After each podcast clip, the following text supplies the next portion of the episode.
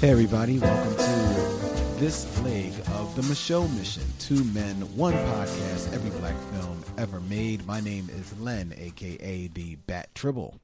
And as always, I am joined by my lovely co host. Uh, Vincent Williams. I'm sorry, you said lovely co Vincent Williams. It's All Soul, Wednesdays 8 to 10 on G-Town. Way to bring it Radio. back. You like it, right? Right, right. Right back on track. There you go. Uh, tonight, we are continuing our our June month of black music. Um, June is Black Music History Month, and in celebration of that, we are reviewing the films of Prince. Tonight, it is Graffiti Bridge from 1990, his sequel to Purple Rain, starring Prince, Morris Day, Jerome Benton, uh, Ingrid Chavez, as well as The Time and the New Power Generation, and a cameo by George Clinton, Mavis Staples, and a very young and just starting out Tevin Campbell. But before we do that, as always, we'd like to um, recognize a lot of feedback that we get back from from all of you out there listening to our show. We appreciate each and every one of you who reach to us via Facebook at the Micheaux Mission, Twitter at uh, Mission Micheaux, or on uh, email at Mission at gmail.com or people that go to us on uh, iTunes or SoundCloud and and like us and rank us, or whom uh, like us and rank us on uh, just going to the website michellemission.com. We have an email one from from one of our um, more devoted fans, Robert Monroe. Hey, Robert. He hit us up in regards to our show on Wild Style. You know, Okay. about the the beginnings of hip hop. He said, "Hey, it was a great episode, guys. The comment about rap music being used to sell cereal reminded me of when I went to see Bow Wow in the early '80s when I was living in Boston. Okay. Okay. Bow Wow, Yeah. and he writes, he, he But the band, I think he's talking about the band. the the band Bow Wow Wow. Yeah, not Little Bow Wow. So there actually was a think- there was a band I believe, well, he said the early 80s. The early '80s. He said maybe he meant early '90s. Okay, if it were early 90s, it could have been Lul. It could have been Little Bow. No, was there no. actually a band No, Bow Wow Wow? I, I think so. I don't know. I don't know that there was a band Bow Wow Wow. Well, go ahead. What's the rest of Well, anyway, we'll read the email because he, did uh, expressly write "Bow Wow Wow" and he wrote it more than a couple of times. So maybe, Right. maybe you're right. Maybe he is referring to uh, "Bow Wow Wow." Right in the eighties, he would have been like Sparkle in his daddy's eye. Wow, Bow Wow Bow Wow, Wow wa- are an English 1980s new wave band. There you go. Created by Malcolm McLaren to promote him and his girlfriend partner uh, Vivienne Westwood's uh, uh, new romantic fashion line. So maybe, so maybe it was Bow Wow Wow. All right. So anyway, uh, great episode today, guys. The comment about rap music being used to sell cereal reminded me of when I went to see Bow Wow Wow in the early 80s when I was living in Boston. Bow Wow Wow had played in New York before coming to Boston, saw a rap group, and invited them to open for them. The audience was full of white boy lunkheads who were there mainly to ogle Annabelle Lwin, the lead singer of the group, Bow Wow Wow. When the rap group came out, they started booing and whatnot. Words were exchanged, and some of the members of the rap group wanted to go into the audience and take care of business. Needless to say, their performance was cut short. When Bow Wow Wow took the stage, Annabella started telling the audience how ignorant they were and how this new rap music was going to take over someday. People in the audience started to laugh at what she was saying. Then she said something that I'll never forget. She said, Your children will be listening to this music. Someday, they'll be using it to sell breakfast cereal. People really started laughing then, but she was right. And he does not mention who the I was about to say, was. and the name of that group was the Wu Tang Clan. like, like you, that's what you right, need. right, right, right. You need and the- now you know the rest of the story. And that young rap group, that young rap group was Jay Z. yes, included a young man on the mic named Barack Hussein Obama. it's JC and it's it's DJ B O. Yes. Because he put some stink on, On he put on the cut. steel. That's right. And now you know the rest of the story. Oh well, thank you, Robert. That's, Yes. thank you for sharing with us that little anecdote. Yeah. That was that was cool, man. That was really dope. We appreciate that. Keep it coming. Keep it coming. And uh, if you can follow up with us, Robert, and let us know exactly who that rap group was, if you can remember, that would be uh, that would complete the tale. Otherwise, we're just going to say it was Jay Z and Barack Obama. That's pretty much we're going to live with that until until we hear from you. Mm. It was Jay Z and Barack Obama. Mm. In the early '80s. DJ BO, because I put some stink on the wheels. Mm. See? Okay. All right.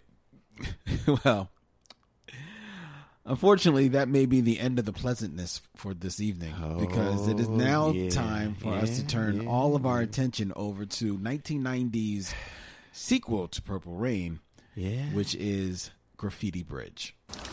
George's place pulled 17,000. We made our usual 35 and the kid made 1500. $1,500? We got to make more money. The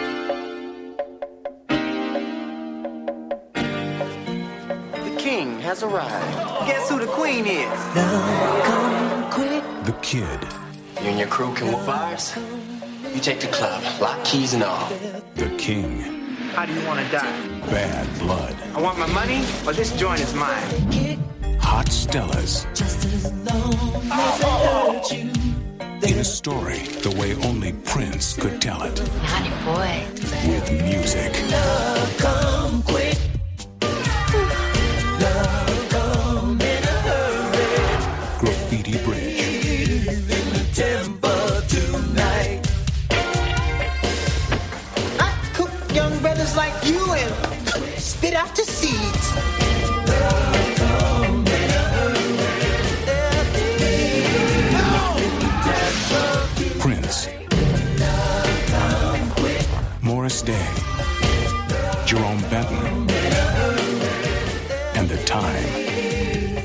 Mavis Staples. George Clinton. Ingrid Chavez. Tevin Campbell. And Prince. Graffiti Bridge.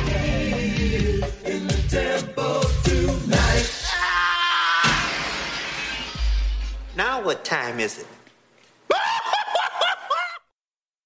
So so here we go. Graffiti Bridge is is if you've been listening, this is the third Prince movie that we have talked about in the month of June. We started, of course, with the classic Purple Rain, and we mm-hmm. followed that up with what I, think it's fair to call the cult classic, Under the Cherry Moon, released a couple of years after Purple Rain. Depending on your cult, you might be correct. And now we get to well, you know, Cole. I think it's not. I think it's not difficult to find people to defend To under defend the cherry right. moon and right. ride with under. But you know what's sort of fascinating and and you know just sort of doing the research over the past couple of days for Graffiti Bridge, it's difficult to find anyone even after Prince has died to say. You know, maybe we need to re- like, Revisit. like, like, right, like. There's not a, there. There aren't a whole lot of calls to revisit Graffiti Bridge You got that right, bro. and you, you know it's it's not a good movie. It's it's a bad movie and it's and it's bad in a lot of different ways. Um it is you know you know the, the funny thing is it's so bad that when you read reviews and critiques a lot of people don't even refer to it as a sequel.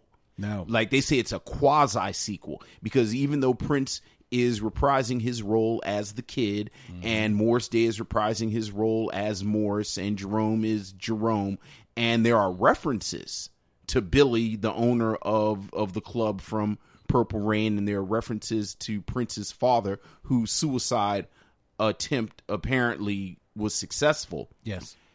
it's like two completely different universes Yep. that this thing takes place in. So the plot, if you will, is is that the, the kid the, Bill, Billy, you know, Billy the, the the owner of um First Avenue, the the famous First Avenue from from Purple Rain, has died and left his club equally. You know, one part, you know, 50% to the kid and 50% to Morris Day. And somewhere along the line, uh, Morris has gotten money from his girlfriend's father. And, and, you know, you, the, the implication, as far as there are any implications and subtleties in this film, is that Morris Day has become a criminal and has gotten like a bunch of clubs. Yes. And and the plot of the film, if you will, is that Morris wants sort of club mastery. Like he wants to own all the clubs and he wants to get the kids half of the club from the kids so then he can own that completely. And he can play his music which is sort of secular and sexual and rock. And the kid has gotten very very spiritual at this point. And and he you know he's about positivity and love. And and you you know he he's at a sort of s- sort of crisis point about you know whether or not people even care about his music. And newcomer Ingrid Chavez plays I mean it's no other way around. She plays an angel. Yes, named Aura. she plays an angel named Aura who has been sent down to try and save Morris's soul, but also to to bolster the confidence and the belief of the, kid, as he stays on on the right path. And that's the plot of the film. As you can tell from As written by Prince. as written, directed. This is a you know this is a Paisley Park production. Yes. So so and and you you know we'll throughout the evening we'll talk about different factoids and because I, I will say this, Lynn, I'm going to try and stay honest be, because I think Graffiti Bridge is one of those films that all of the happenings around Graffiti Bridge are infinitely more interesting mm-hmm. than the movie itself. Okay. So I'm going to try and you know I'm gonna do and, and you know it's it's it's been difficult just with these movies. Again, it's it's it's still difficult to talk about a Prince movie without talking about all the other stuff, Right. Because you you know it's all intertwined. But this is a movie that that you know it's it's it had a six million dollar budget.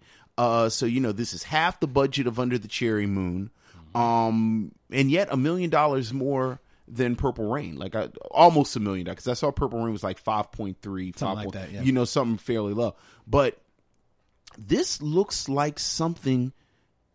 I mean, just visually, like you would see on Cinemax at like four in the morning, like the the the lighting and, and the because again, it's Prince produ- uh, directing it, and Prince is not a good director, and and you know it's it's sort of like we we actually talked about it in in Purple Rain, where where and and you you talked about it where you talked about how it was kind of um jarring some of of the the scenes that kind of were very stylized versus the scenes that were kind of very natural. And I my argument was that this was the influence of MTV and this that, and the other. And now this is like half a decade later, mm-hmm. and this thing is shot almost like a early 90s video and not for nothing the vast majority of the film was filmed at paisley park Yeah. yeah prince built a set on paisley park so that that sort of gritty realism that you get from purple rain is completely gone like you know this is dark and it's these neon lights everywhere and the streets again i mean it looks like a set Yeah.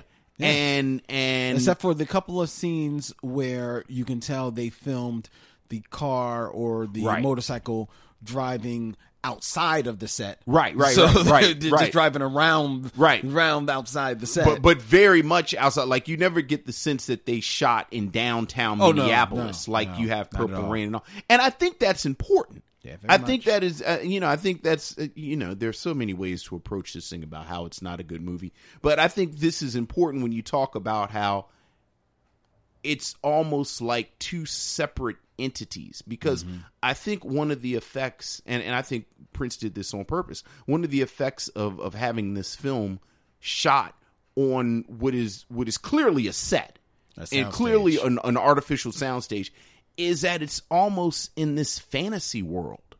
Like like there's not a moment that this thing well there is one moment it's a very jarring moment and we'll talk about that where this thing is supposed to feel realistic. Like i think Right. prince is aiming for almost a fairy tale or or you you know I, we mentioned the fact that she's an angel. Like this is not she she's not his muse. Like people talk about oh she was my muse. Like she's literally an angel Yeah. and she talks to God and and you know it's it's like you know it's like the the bishop's wife or or you know the the modern version that many of us have seen the preacher's wife or you, you know or even um um I'm I'm about to say I'm about to say it's it's a good life, but I'm thinking about the the Twilight Zone episode with Lil Ronnie Howard. But what I'm really thinking about is it's a wonderful life Right. where you have an actual angel involved, and you know when you think about Purple Rain, which is you know pretty realistic, that in itself is jarring, and and you know as much as Morris Day is sort of played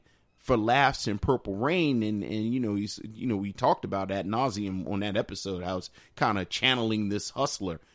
He is a caricature of a low rent version of the Morris Day character in this. Yes. You know, in Jerome, and so it's a mess of a movie. Yep. Um again, Ingrid Chavez is a newcomer. She doesn't have in much to work with or much to do. But you know, Prince sort of, sort, sort of, you know, kind of goes around, and and and you can see, you like he tries to frame himself as angelic and like he has this perm and and this sort of you remember that that was like during the Lovesexy graffiti bridge period Yeah. where he had a straight perm Yeah. and a beard that was like so manicured that it looked like it was painted on. Yep. So he has this, you, you know, quasi Jesus look that he's going for, mm-hmm. and it it is it is it. If Under the Cherry Moon was self indulgent, I don't even know what to call this. like this is, be, you know what it is, and, and I'm gonna let you talk, Lynn. But I, I was thinking about this the whole time. One of my hobbies, if you will, I love seeing super duper rich people. Like I think there's a level of fame and riches that you can achieve where you are completely detached Okay. from objective reality. Right. And but because you're rich and because you're famous, you can kind of live this life. And this is that moment with Prince. Like I mm-hmm. think Prince is so far gone in 1990 that he can create this whole thing and and you know budget wise, you know, he's coming off of Batman which made a shitload of money. And you know, just And he did the soundtrack. and he did the soundtrack for Batman, so he was very much involved in the Batman project for Warner Brothers. And not for nothing, Warner Brothers had been chomping at the bit for years to get a sequel to Purple Rain. Mm-hmm. So they gave him the go ahead for this thing. Mm-hmm. And it is it's it's just him in this world that he has literally created. And he kind of forms it around himself and it is a mess. I'm reading this um, from a review that was done at the time in the Washington Post.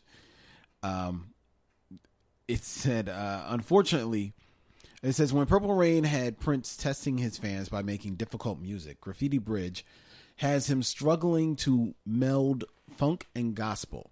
People tell me you've been making that spiritual noise again, uh, Morris Day says dismissively. I can't make no money that way. This music will never change anybody. Unfortunately, it seems to have imbued Prince with something of a messiah complex, albeit undermined by Prince's penchant for poor, pitiful me close ups and a fashion senselessness that ranges from a stubble beard that looks sketched on to clothes that look like Kim Basinger cast offs. All right. Wow, they were raw. Um, but it, they were so right about this movie. There's a scene in the movie. I mean, there's so many. There's so many like uh, uh, crimes against film that this movie makes. Man, it is just it is it is so so annoying. Uh, it, there are some people who will argue that Purple Rain, as much of a classic as it is, is at the end of the, of the day a big concert with a narrative stitched into it Yes. and and part of that is true because he filmed the the musical scenes as a concert Right. you know that were then cut up into um basically uh club quote unquote club performances that were interspliced in between the the, the narrative of the story and he loose, loosely tries to have that same feel here. However, in Graffiti Bridge, because this movie is on a soundstage, which means that every, ev no matter where you walk, you're just waiting for the band to strike up and a musical uh, uh, a musical number to start no matter where you are in, in, um in the movie no matter what what place what point you are in the movie uh you're always looking for that. The musical numbers feel extremely forced in much the way that they do in your the worst of musicals where they don't feel as natural as it can be for people to just all of a sudden break off in songs. There's sometimes where it just it it works in in a story. It Right, works right. in a movie. And then there's sometimes where it is just hitting the movie upside the head. And that's what it's doing with this movie. But when i speak about crimes against film in the beginning of this You're gonna film, keep saying it. I'm gonna keep laughing every time you say it. in the beginning of this movie, you know, uh, Morris Day, who is trying to force Prince out of his half of this club that that Morris owns half of, along with all the other clubs in the Seven Corners district, even though there's only four clubs in this district. Um, this district, which did not exist back in purple in Purple Rain. I mean, you don't even have to go that far. They, they've inherited this club from Billy, like we didn't see the club in Purple Rain. It's like that's not the That's club. not that's not that's not that First Avenue. But anyway, so in order to force Prince out of this club, in the beginning of the film, he sets up for there to be a fire in the club. right, right. Which which in, which in, uh, means that there's going to be big explosions there, and and all, of Prince's um, instruments and everything is just going to be it's destroyed by this big fire that happens in the club. And Prince, who had who lives underneath the stage in a in a in an apartment, which I have to admit, I have to admit, uh, uh, as corny as that was, there was a part of me that was like, yeah, that might be kind of cool to live under the See, stage that's your Batman blindness. at a club. That's Yeah, your Batman That's, my, blindness. that's my Batman blindness. That's that's me wanting my little bat cave. Right, So I have to admit that was th- that aspect of it. I, I kind of it was kind of cool.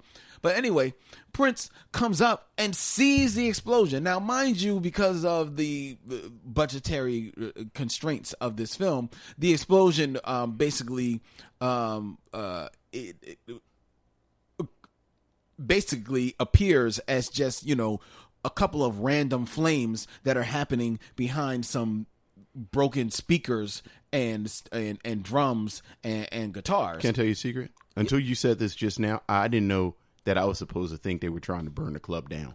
Well, of course, why would you think that? Because the very next scene is a musical number In the club. in the club with no signs of any burning or anything Right, like that. right. People dancing in there to the music. right. You know, like, hey, it ain't going to stop this show.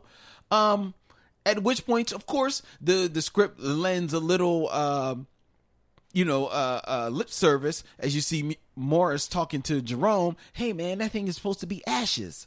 It's like, yeah, well, I guess it, I guess it, it, it didn't work. Duh. Yeah, yeah, yeah. So I'm this this another part and it- you you have to say it in 1990 it's it even though Prince should have been at the height of his powers in 1990 he's only 6 years removed from Purple Rain Yeah. only 1 year removed as you say from um the soundtrack of Batman Yeah. Yet, even still, at the time, the music, the dancing, the choreography, and even Prince's stick in this movie is very dated.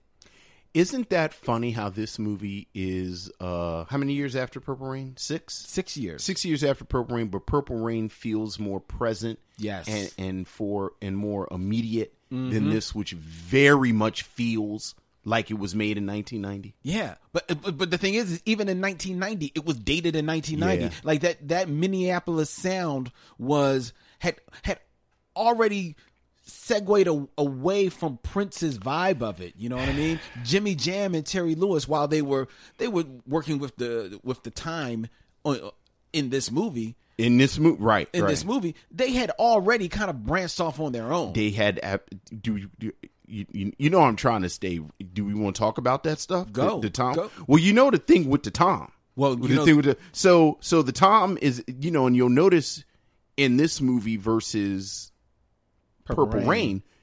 all of the time are involved in the plot like they all have speaking lines and they all sit at the table and and in the first film it really is if you didn't know anything about the time, you just think it's morris and jerome and some other dudes and a band, right? what happened since then as as Lynn just said, you know, the the time broke up or the but Jimmy Jam and Terry Lewis, who are Jimmy Jam and Terry Lewis, had gotten fired.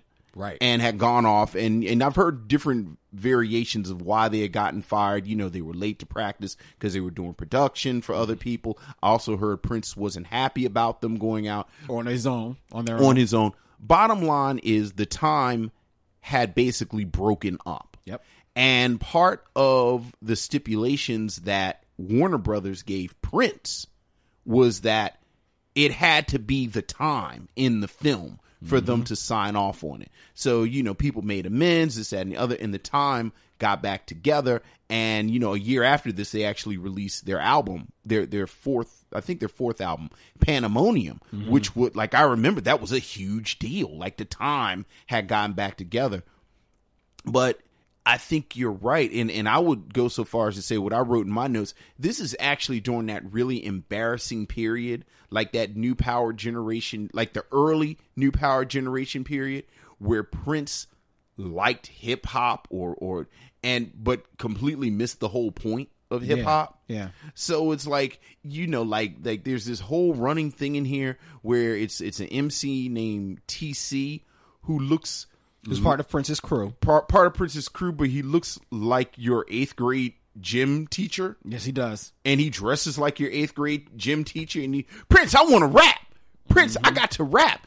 And and if you if you you know I I I love Prince Prince's music, and it is like this is that graffiti bridge Lovesexy um you know this the the the the symbol album period where he had like a dude rapping Mm-hmm. who wasn't good at rap and you'd had these scratches kind of thrown in Which weren't good. Sound like Barack Obama. because because Prince like liked rap. Mm-hmm. So and and I think he very much feel like I think that the difference between Purple Rain and Graffiti Bridge and and you know and I think Prince kind of pulled up out of this by the way. But I think the you know early Prince and certainly what you see in Purple Rain is that Prince is I am setting my own path. Exactly. Like I'm doing. I'm what- the trendsetter. I'm the trendsetter. And Graffiti Bridge, you really get the feeling that he's following the trend. Mm-hmm. In this case, you know the hip hop, and then like it's it's all of this sort of the, these sort of fetishized shots of computers. I believe it's pronounced computor. I believe it's computor from the Latin computorius. I believe. I believe that might be it. Computorius, or or perhaps even the Greek computork. but he's like, you know, it's like he's always on the computer, and he's he's it's like boop boop boop boop, and he's hitting beeps, and it's like, oh, Prince, yeah. you're coming off like an old guy right now mm-hmm. Old dude at the club. old dude at the club and he liked to hip the hip the rap hop and and I'm gonna put that in my music and you're and it I think you're right and it just it's it's bad. It's bad. It's just it's It- really it's bad. cringeworthy. It like is. I cringed. You do. You do. You really you you cr- and because of that you are you're cringing at that but and here's the thing you you're already cringing because you can see where they're filming this movie, and you're like, where where the hell are we? Okay, all right, let it go. And then they start reciting whatever dialogue Prince has written written for them, and you're like, all right, I saw it under Cherry Moon. I know what I'm in store for with that. Okay, so you sit through that. Even though you, un, Under the Cherry Moon is like Daughters of the Dust compared to this. Oh well, well, yes. I mean, uh, this article from w- w- Washington Post says that Graffiti Bridge makes Under the Cherry Moon um, look like Citizen Kane. There you go. So, um, so but you, so you, you're ready for that. So you're like, okay, it, if only if Graffiti Bridge only gives you a return to form musically and performance wise mm-hmm. of said music, then you can consider yourself, all right, I'm in for it.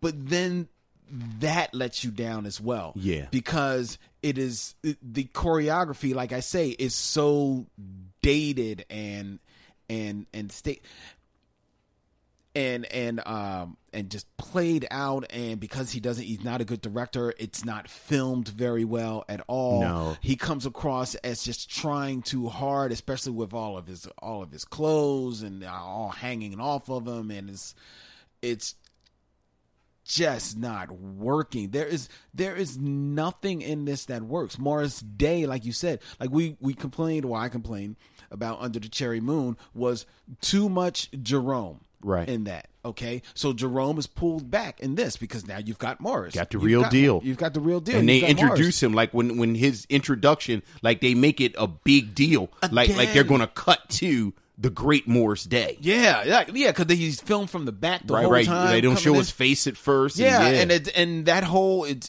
and the whole jokes of all of that just falls completely flat. But then Morris, like you say, he's a caricature of Morris Day. He is not invested in this at all. Part of that, uh, from what I understand, reading uh, up on the film, is that Culture Kings is a podcast on the How Stuff Works network, hosted by comedians Jacques Neal and Edgar Momplaisir. Every Wednesday and Friday, these two friends dive into topics ranging from sports, music, to movies, style.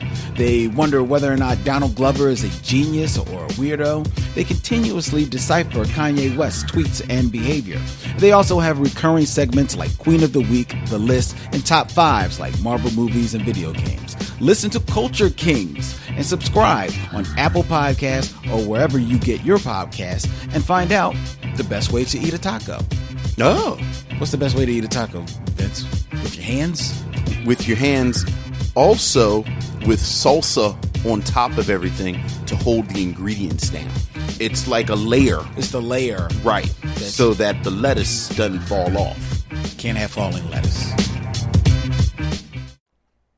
One of the reasons Warner Brothers wanted the time in this, the whole idea is that this was supposed to be a vehicle for the time. Right, right. And then it kind of morphs into Yes. a sequel for Purple Rain, by which point the time already paid, Right. already, you know, in for the joint, like outside of Jimmy Jam, what else were the rest of them doing? Right, You know? So they're like, okay, well, we're in this. We'll, they'll just take their check They and were all working musicians. Don't don't do that to the top. Morris Day is not a working musician. They were working. Or what? The, Morris Day cannot play an instrument. Jerome Jerome cannot play an Go instrument. ahead. So what else were they doing? disrespectful to That's not disrespectful. You know, you know very well exactly what they were doing. They were waiting for Prince to call.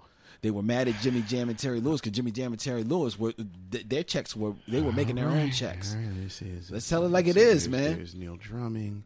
There's the show enough people. Oh, look, it's it's extra room over there. Okay. Okay, maybe I'll set the time people over there. Let me go and let me order a cheese plate from Wegmans so they can have some have some snacks. Let's just call it what it is, man. We'll put the time people over Put the- next to the it- show. they don't even have people. names. It's the time people. Okay, go ahead. Go ahead. the Go- go- time go people. ahead, Come on, ahead. man. Look, Go ahead. It, it, there, nobody, You are still. Go ahead. Just go. nobody, Yes, yes. nobody comes off unscathed by this movie, especially Prince as Yeah. the writer, director, choreographer, um, composer. Like, it was just, it's, it really, it's just really a very bad film from top to bottom. And there's a. Another crime. This is not a crime against film. This is a crime against against music, and it's a crime that uh, that I would never thought that I would see Prince steep, uh, stoop to, because like I told you, I had never seen this movie. Right, So this right, is my right, first time right. watching this film. So not only is it surprising that you know in 1990 there's no energy to almost any of the any of the music outside of Thieves in the Temple, which it which is a song I like, and even that when it's in, I like Tevin Campbell's song. I actually like Melody Cool. Like I like I, I Melody like, Cool is kind of cool, but it really is just Melody Cool. I mean, that's Right, all they're singing. It's right. Mavis Staples. Like just- I like Mavis Staples. She comes out of her place and and she- I like Tevin Campbell. She walks around part. for a second, and, and Tevin Yeah. Campbell is just jumping up and down like they just fed him too many jelly beans. He's actually going round and round. round and round he goes. That's that's what he's doing. Um, and and and Tevin Campbell, you know, Tevin Campbell, he, he he was a cute kid in here, you know, so he was cool. But Thieves in the Temple, Yes, great song, yes. and it comes at a point that we have to talk. Oh, oh, you you know I'm waiting for you. Go. You know, yeah, we've go got to, we've got to talk about the, the you talk, want to talk about misogyny in a- in a movie, Lord Jesus. But anyway, it comes at a point where uh, uh, uh, uh, uh, uh, Morris Day and Jerome they get Aura drunk.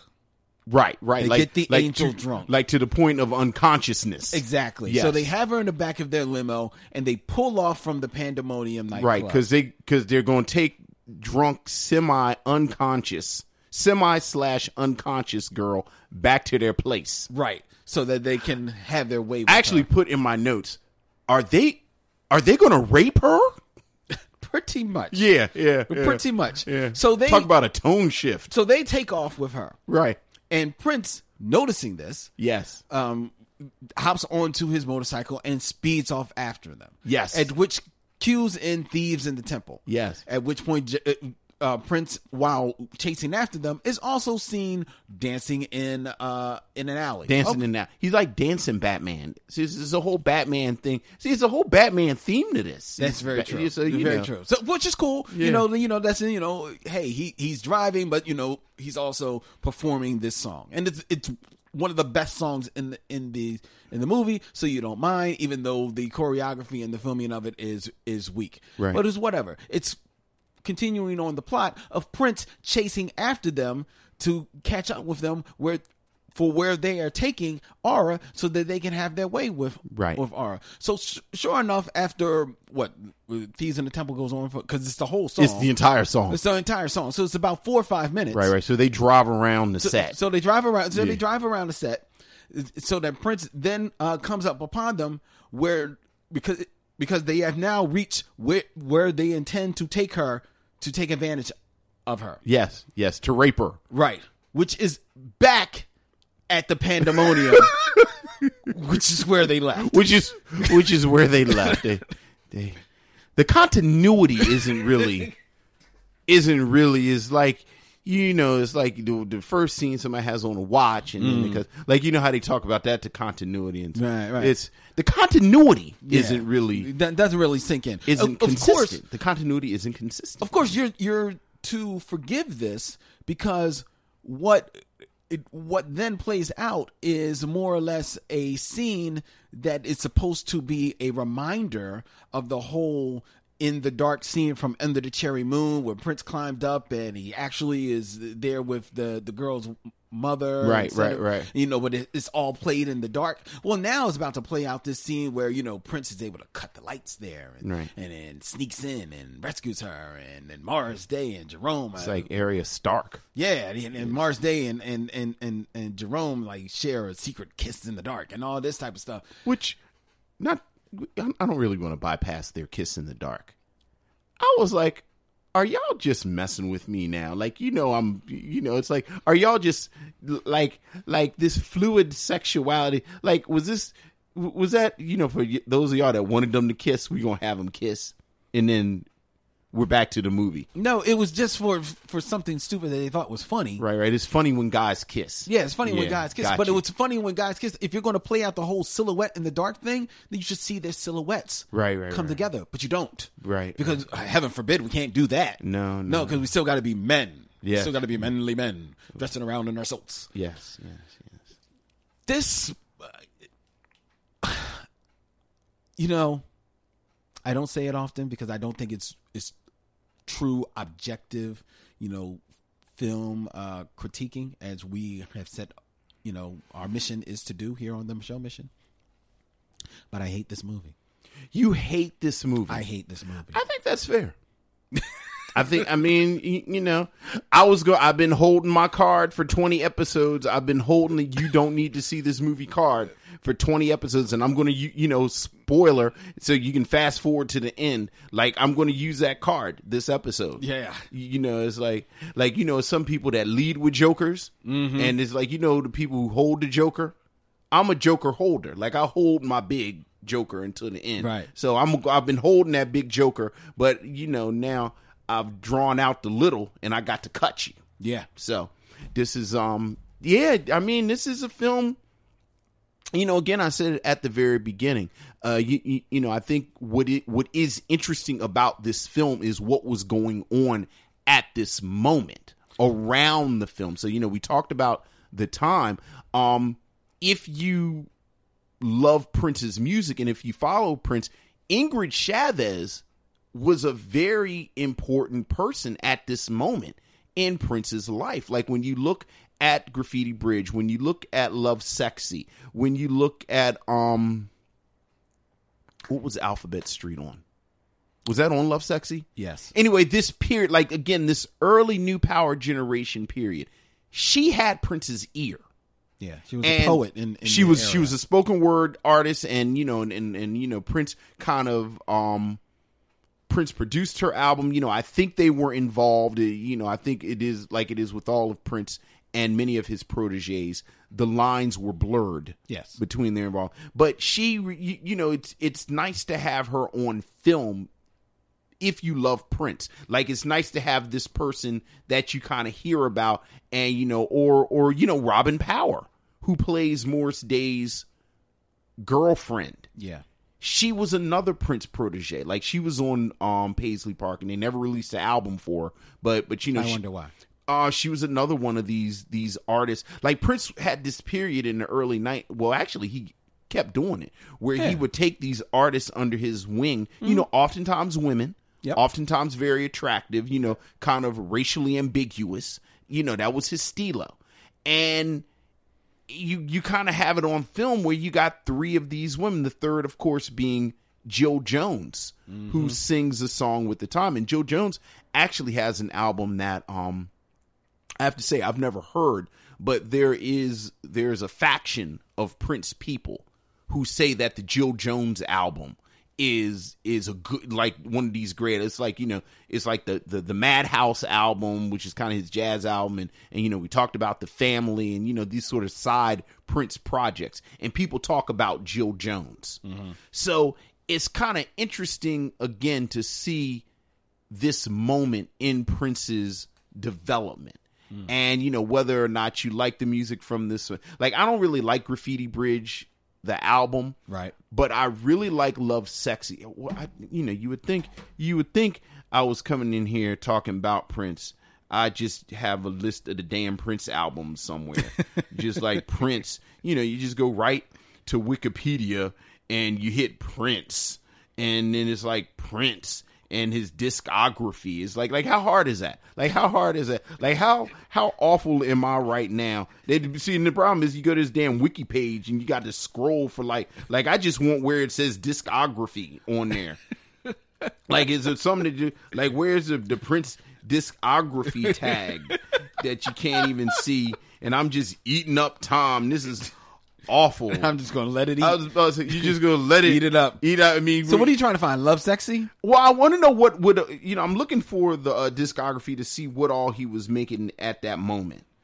Okay. This damn Wikipedia. Why is the Wiki? Well, because it's Prince. In the eighty, well, uh, I'll tell you. I'll tell you what he was making in that moment. My good. Oh, you think you better than me because you found it already? Kiss my ass, man. How about that?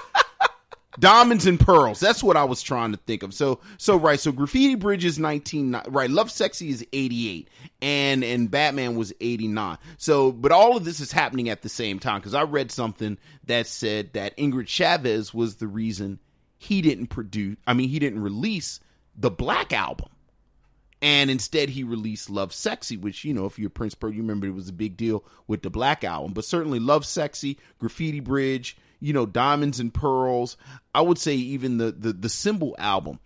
Prince is in this moment where he's, you know, I think it's before he joins the Jehovah Witnesses, mm-hmm. but he's still kind of He's exploring. he's his exploring spirituality. he's exploring his spirituality and i think if for nothing else graffiti bridge can serve as a snapshot of where His he- mind was. where his mind was And where it was and, going. and where it was going during this moment and what he thought w- was was worthy of sharing with people. So you know, you've got these three, and then like like I said, I think it's kind of interesting that you have this sort of um this narrative going on on the side of the time, kind of coming into their own finally as as a unit, where where you you know it, it's like we got to pull off like for, Warner Brothers to tell Prince we're not going to make this movie unless all the members of the time are there. I think says something about the shifting fortunes, or or rather the shifting standing of the time with that Warner- time. at that time. So, but yeah, I think you can say you. you I, I think I will say this. I love Prince. Like I'm one of these people that like I'm a Prince fan until like one of them actual Prince people walk in the room. Like you know, like actually like them actual Prince people. Like I'm a Prince fan until one of them walks into the room. Uh this may be my second and a half time seeing. Like I saw this in the movies, and I remember coming out of the theater having this weird feeling in my stomach because Prince had made something that I hated, and that just went against everything in my whole body. Yeah, that yeah. Prince made something that I hated, so it kind of shook me to my foundation. And then I watched like 15 minutes of it a couple of summers ago, and I turned from it. Like how I turned from the Because you don't want to see your heroes get old. Here's the thing. I think I think if this was the beginning of the end, you could say that. But I'm a fan of the, the sort of Larry Graham era of Prince.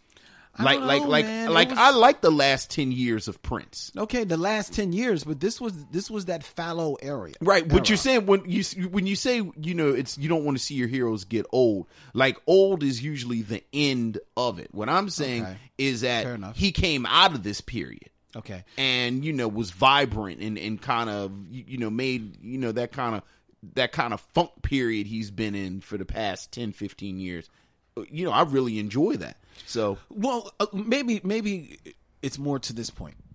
You want to ride with your heroes, and you want to go on the journey where they're taking you. You do, but you also want your heroes to know, as much as they want to challenge themselves, you want them to also be realistic with themselves. And I think that to have not learned from under cherry under the cherry moon if for only the the underperformance of under the cherry moon you know to have not learned that you may at some point be your own worst enemy i think is a failing that you don't want to see happen with prince but it is all over this movie. But who's going to tell him that? That's what i was saying at the very beginning. Well, like like you, you, want these- him to be able to tell himself that. who? Lynn.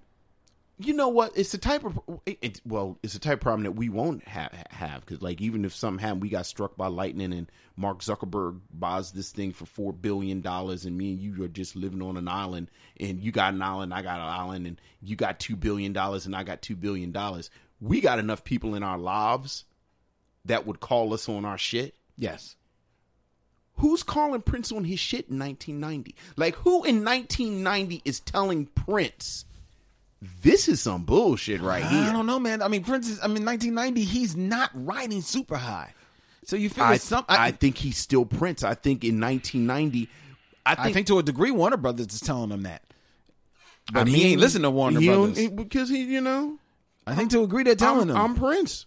I think they agree when they're telling him like, yeah, we'll make this movie as long as you can get Jimmy Jam and Terry Lewis in this. Right, joint. right, right. I think that I think I think that is that is hello reality. Right, right. Well, you know, I think he thought he had a higher, more spiritual purpose, and and I'm going to do this at this moment. and and I can understand that, but like it it comes off in this movie, at least in his de- it, it comes off in this movie as lip service.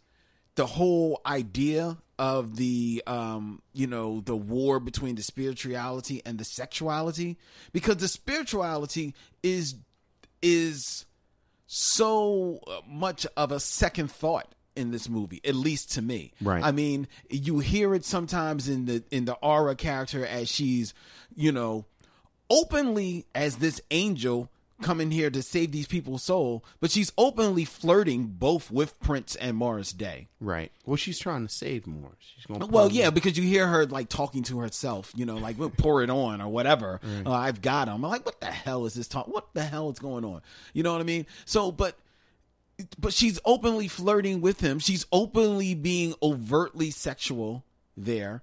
Um, Because do they have sex in the alley? I kept trying to figure out. Like I, I was like, are they don't have sex. Like, are they no, have- him, her and Prince. her and I'm like, are they having sex? Yes, they are having sex. You know, they are having sex in the alley with uh, what looks like, you know, the tornado that took Dorothy to Oz going on there, but it's actually just an overpowered wind machine. I having think. windy alley sex. Yeah, yeah, it's really, I you know, Um, um, get a rash. But but that's the other thing. It's like the like I said, the sexuality and the misogyny in this movie is rampant from Jill Jones, as you talk, not, not Jill Jones, Robin Powers, Robin Power, yeah. who I think doesn't wear anything but a bra the entire movie. Also a thong. Uh, yes, also a thong with her with with her coat.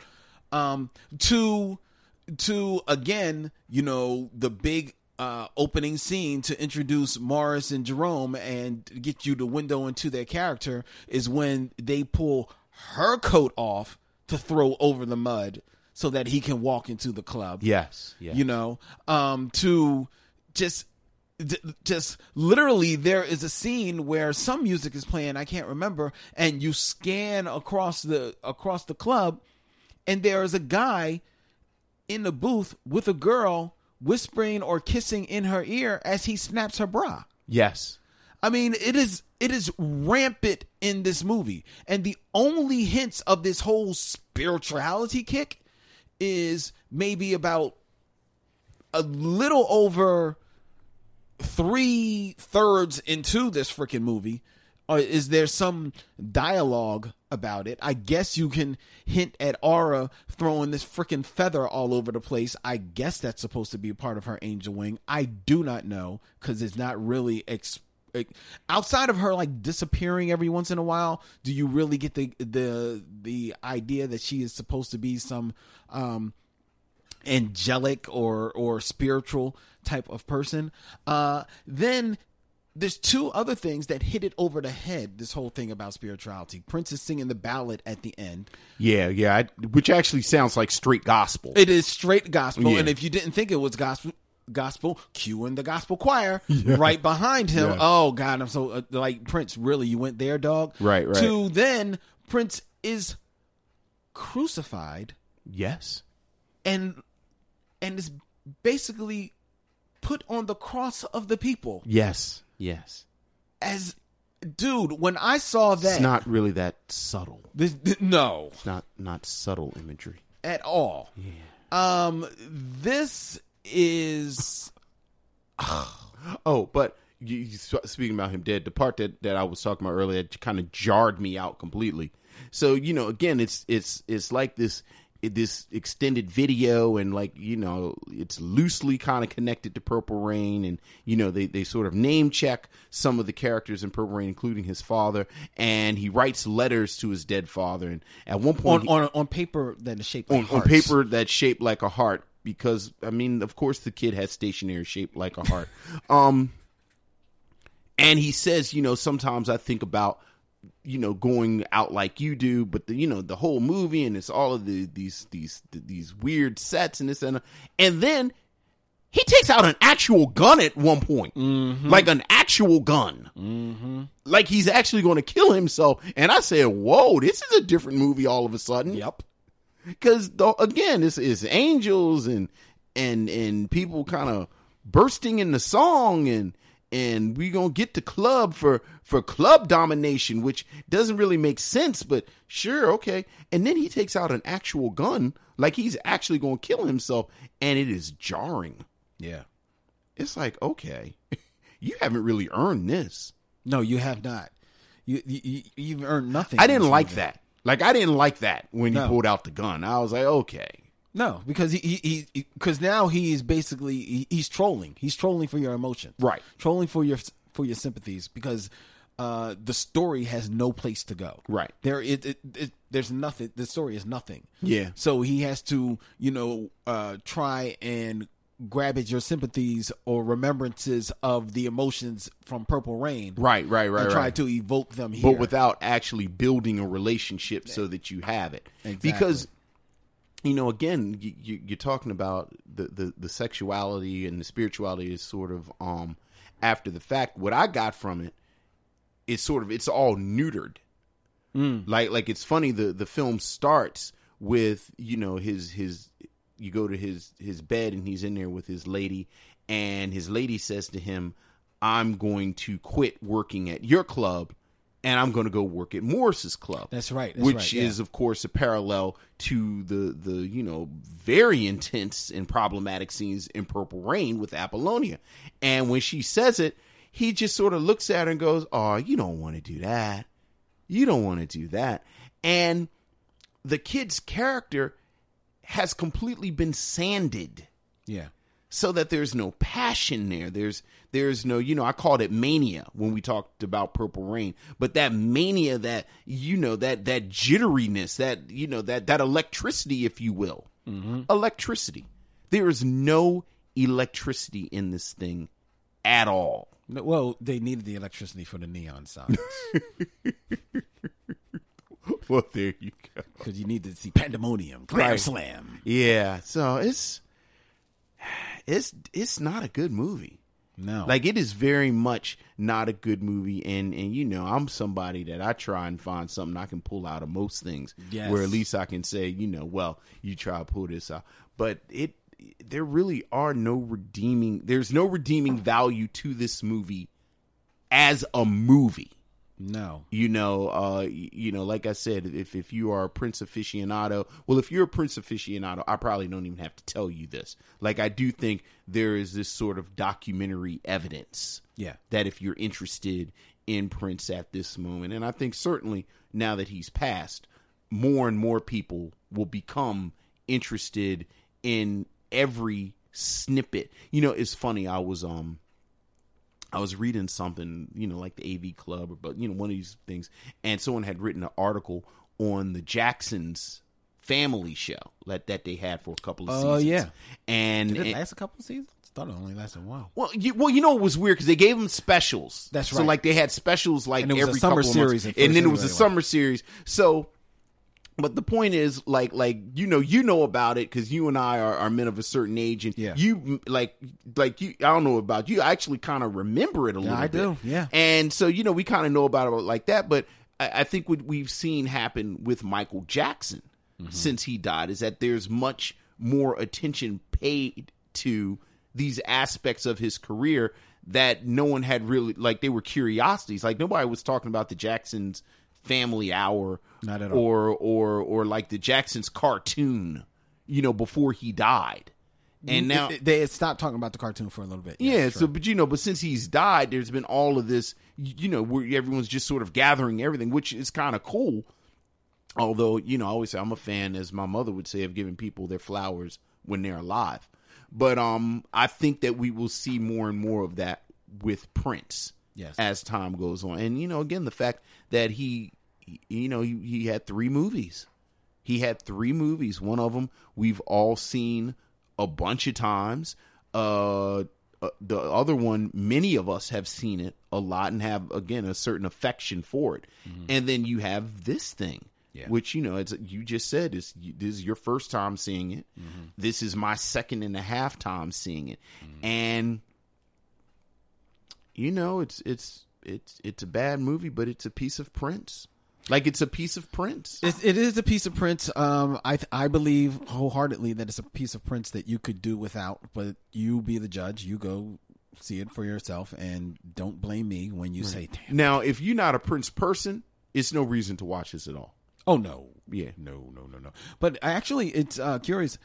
While this pretty much for most people is considered like the end of the Prince filmography, there actually is one other Prince film. There is a concert film of Right. Sign of the Times. Yes, yes. um, which I have not seen, but I've heard it's actually not bad. It's it's fantastic. I mean, it's what, it- which I would imagine because Sign of the Times is it- like an it's- incredible It's album. my favorite Prince album, yeah, and incredible. and it's yeah, it's fantastic. I, I I would have to imagine, and and I think that may have been, because that's what uh, 86, 87 Sign of Time. Oh, here it is. Sign Wait. eighty seven. But I was about to say because I have it up now. Lynn, if, you need to know, do you need uh, to know what year? Like uh, It was eighty seven. like like Um, musicology was 2004 as Yes, opposed I- to around the world in a day which was 1985 or one night alone which was 2002 or the vault old friends for sale which was 1990 When was Sign of the Times? Vince? sign of the times was in fact in 1987 see i Thank have it all in front of me it's like like i should have Thank you, thank you. I think "Sign of the Times" may have been his, um, like, certainly one of his better albums, one of one of his most complete albums. But I think that that band that was together for "Sign of the Oh, Times" yeah. Oh, may yeah. have been his best complete, like, like, like, uh, uh, uh, uh, uh, combination of funk, jazz. Like that band could do everything. Yeah yeah. And they do it on that on that uh on that album. I I would imagine that that concert film is pretty great. We couldn't really find um uh, a way to get that uh, get that. And also it's uh, it was a concert movie and it's either you're going to like it or you're, you're Right, not, right, you know what I right, mean? I guess I guess technically we should try and get to it. Yeah, i mean you know yeah we'll, we'll see. Well it may be further down the line. Real real real real. real further down. But um, next week we have found a way to continue um, our march through Prince, yeah. Our our June um, Prince celebration, by doing a black film associated with Prince because he did the soundtrack, yes he did and that is Spike Lee's Girl Six. Yes, yes, yes, he did. And I'm just go, you know, because again, I'm, it, it's one of these films where I'm gonna try not to talk about the music that much, but you know, the big, the the huge thing about that soundtrack w- was that it had songs on it, you know, uh, specifically "Screams of Passion" by the Family. Um, I think Nasty Girls was on that soundtrack. Anyway, there were Prince curios that were very difficult to locate at that moment. And I believe they weren't on CD. So this Right. was a big deal that like this music was going to be on CD, which says a lot about that moment. You, you know, it's, it's kind of, you know, you talk to young people and you turn into the old guy like, you don't know what it was like and you go on the interwebs and just stream whatever you want. We had to find it. so yeah. So so that we'll be doing that next week, ladies and gentlemen. yeah, and it's a the- good movie. Yeah. Oh, I'm sorry. I don't mean to Well, yeah. jump on, but but I'm I'm a, I'm a big fan of Girl Six. Uh, that is a movie I have not seen since it since it came out, so it will be uh, a pleasure to revisit it. Yeah, yeah. I'm with looking Teresa forward- Randall. Oh yeah. Yes. Oh yeah. Yes. I got a lot to say Okay. about Theresa Randle. All righty. All right. Well, you will hear it next week, ladies and gentlemen, right here on the Micheaux Mission. All right. Which you can find every single solitary week at micheauxmission.com or on iTunes, SoundCloud, Stitcher Radio, Google Play, and every place and every good place that podcasts be. Hey, if we're not on some place that you get your podcast, let us know. Hit us a, send us an email at Micheaux Mission at gmail.com and we'll make it so. We'll get uh, we'll get uh, the show there. And please, please, please, please, please feel free to like us on Facebook at the Micheaux Mission, follow us on Twitter at Mission Micheaux, or le- go to iTunes and do a ranking and leave us a comment because that helps people find the show. Um, or you can leave that ranking or following on the Black Tribbles Podcast Network, where the Micheaux Mission also uh, calls home. Okie dokie. Thank you. So, for Vince, this is Len. In parting, we say, We'll see you when it's time to meet again.